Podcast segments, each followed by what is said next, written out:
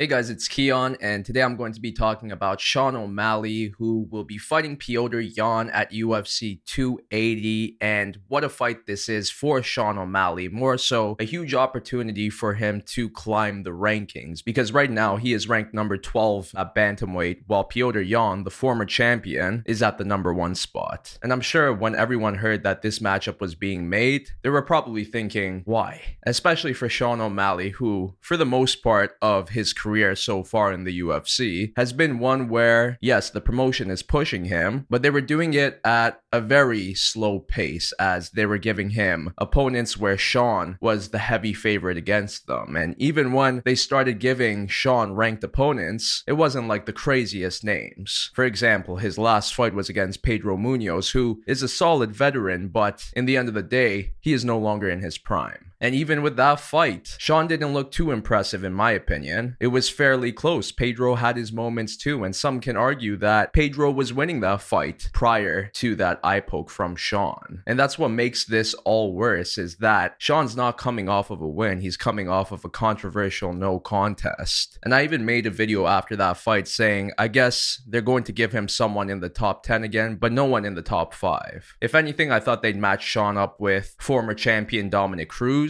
or even rebook a rematch with Pedro Munhoz. But the UFC decided to forget all these guys and give him the top guy at 135 outside of the champion Aljamain Sterling. So, of course, it's understandable as to why people are thinking, why is this happening? How are you pushing Sean so slowly at the start and then all of a sudden gets the number one guy at Bantamweight? And even till this day, many people believe Petr is the best Bantamweight right now. Yes, he's coming off of two back to back defeats to Aljamain Sterling, but that first defeat was a disqualification, and it was a fight that Petr was doing very well in before that ending, which is why many people expected him to dominate Aljo in their second fight. And although Petr had his moments, and many people believe that he did enough to win that night, ultimately Aljo put on an amazing performance and was able to win that second fight. And yes, it sucks for Petr, who many people believed was going to be a long time champion at 135 but I don't think those two defeats take away from the fact that he is an absolute monster. Amazing striking, amazing ground game, and he will give anyone at Bantamweight troubles. Personally, my prediction for this fight against Sean O'Malley is that he's going to beat him handily. Yes, I could see Sean having moments here and there, but ultimately, the skill and experience from Petr is going to be the things that helps him win this fight. And even Sean himself believes that this is a huge opportunity for him and that his back is is not going to be against the wall because if he does lose to Petr, people are not going to be like, oh, he's not good enough. In a way, I kind of see this booking as a strategic way for the UFC to bring Sean to the top if he wins. But if he loses, it's like, you know what? He was the number 12 ranked guy. What did we expect? But in this video, I wanted to talk about what if Sean O'Malley wins? What would happen for him and what would be the next move afterwards? Because defeating Petr Yan at this point in his his career would be huge, especially for a guy who's not even in the top 10. But for Sean, if he was to beat Petr, regardless of if it's in dominant fashion or if it's in a very close fight, his stock is going to rise big time. Because, yes, although his stock is high solely due to his popularity as a fighter, it's going to get even higher if he proves that he can beat the best fighters in his division. And having a name like Petr Yan on your resume will definitely show that. And who knows, because there are factors that favor Sean in this matchup against Petr. One of them being the size. Sean is a tall 135er with a long reach. What if Petr is unable to close the distance and gets picked apart from the outside? Or even worse, gets caught, goes down, and Sean walks out with the finish. That would be the best scenario for Sean without a doubt. But like I said, even if it was a close back and forth fight and Sean comes out as the winner in that, that too is huge. Same with if it was a close back and forth fight and Sean loses. I believe that's also going to raise his stock as well. All in all, unless Sean Loses very quickly in this fight, I just see any other result being favorable for him, which is why this is a great opportunity for him. For Piotr, this guy has a lot of pressure on him because if he loses to a guy ranked outside of the top 10, it's really going to take away from that aura that he's built around himself thus far. And that's an aura of invincibility. Yes, it's diminished a little bit after that second defeat to Aljo, but like I said, I still believe Piotr is a top level guy. And that aura invincibility, although may not be as strong as before, is still around him, especially when you match him up against someone like Sean O'Malley. But yeah, if Sean wins this, it would change everything, especially when it comes to the landscape of the 135 pound division. A division that's already very complicated. Because you have the champion Aljamain Sterling, who was set to defend his belt against former champion TJ Dillashaw on the same night at UFC 280. And depending on who wins that fight, really tells us what's going to happen moving forward for Sean. Because, for example, if TJ Dillashaw wins, I could see the potential of a rematch with Aljamain if the fight is very close. But if the UFC decides not to go that direction, then the next obvious option after that is Merab Dvalishvili, who is coming off a win against Jose Aldo. And although not the most impressive victory, I still think Merab has done enough to fight for the title now. But Merab also is a training partner to Aljo, and the two have made it clear that they do not want to fight each other. Aljamain has even said that if Merab does get to a title shot at 135, he plans to make a move to 145 afterwards. And for me, this dynamic between these two training partners is what really makes the bantamweight division so confusing. Because if Aljamain defeats TJ Dillashaw, he's not going to be fighting Merab. And honestly, I think that's the best option for Sean if Aljo wins this fight. Because I could see Aljamain moving up afterwards and vacating the belt. And if Sean has beaten number one ranked Piotr Yan at that point, I think it's clear that he is next for the title. But with a win over Piotr, I think it would not only be a huge jump for Sean, but it would also be the fight that will bring him to a title shot. And in this case, it will be for the vacant belt against Merab Dvalishvili. Or who knows, maybe Aljamain will keep his belt. Merab will have to fight someone else, maybe like a Marlon Vera or a Corey Sandhagen. And this would mean that Sean will be fighting the champion Aljo for the belt. But like I said, the worst possible outcome for this title fight between Aljamain Sterling and TJ Dillashaw is if TJ Dillashaw wins. Because for TJ being the champion again, the options are either Aljamain Sterling rematch or a fight with Merab Dvalishvili. But who knows? I could also see the UFC being like, you know what? Sean is the number one contender now after beating Piotr. So let's make Sean O'Malley versus TJ Dillashaw. And that too is a very exciting matchup. But if I'm being completely honest, whether it's Aljamain Sterling, TJ Dillashaw, or Merab Dvalishvili, these are all unfavorable matchups for Sean, as these guys are very strong wrestlers. And although it would be a very impressive story to see Sean jump the rankings so quickly if he beats Piotr, this is where I believe it will be too much too soon because fighting these guys at this point in their careers is going to be way too much in my opinion. If they slowly built Sean up to these matchups, I would favor Sean more compared to a quick jump to number one. And that's why it's a very interesting scenario for him. Yes, it would be huge for his career to make this huge jump in the rankings, but in terms of the long term, when it comes to him wanting to become a champion and defending that belt for a while, I don't see this timeline being favorable for that. Personally, I think the best scenario for Sean is if he fights a very close fight with Piotr but loses, because it would show that, you know what, Sean could hang with the top guys, but maybe he's not ready yet, so let's slowly continue building him. And by doing this, hopefully he'll get to a title shot one day, and by that point, people will be more confident in seeing him becoming the champion compared to right now at least for me. So let's say he does lose this fight to Piotr Yan. Who do I think he should fight afterwards? And like I said, a fight with Dominick Cruz would be interesting. So would a fight with Rob Font. I think those would be more appropriate matches right now compared to Piotr Yan.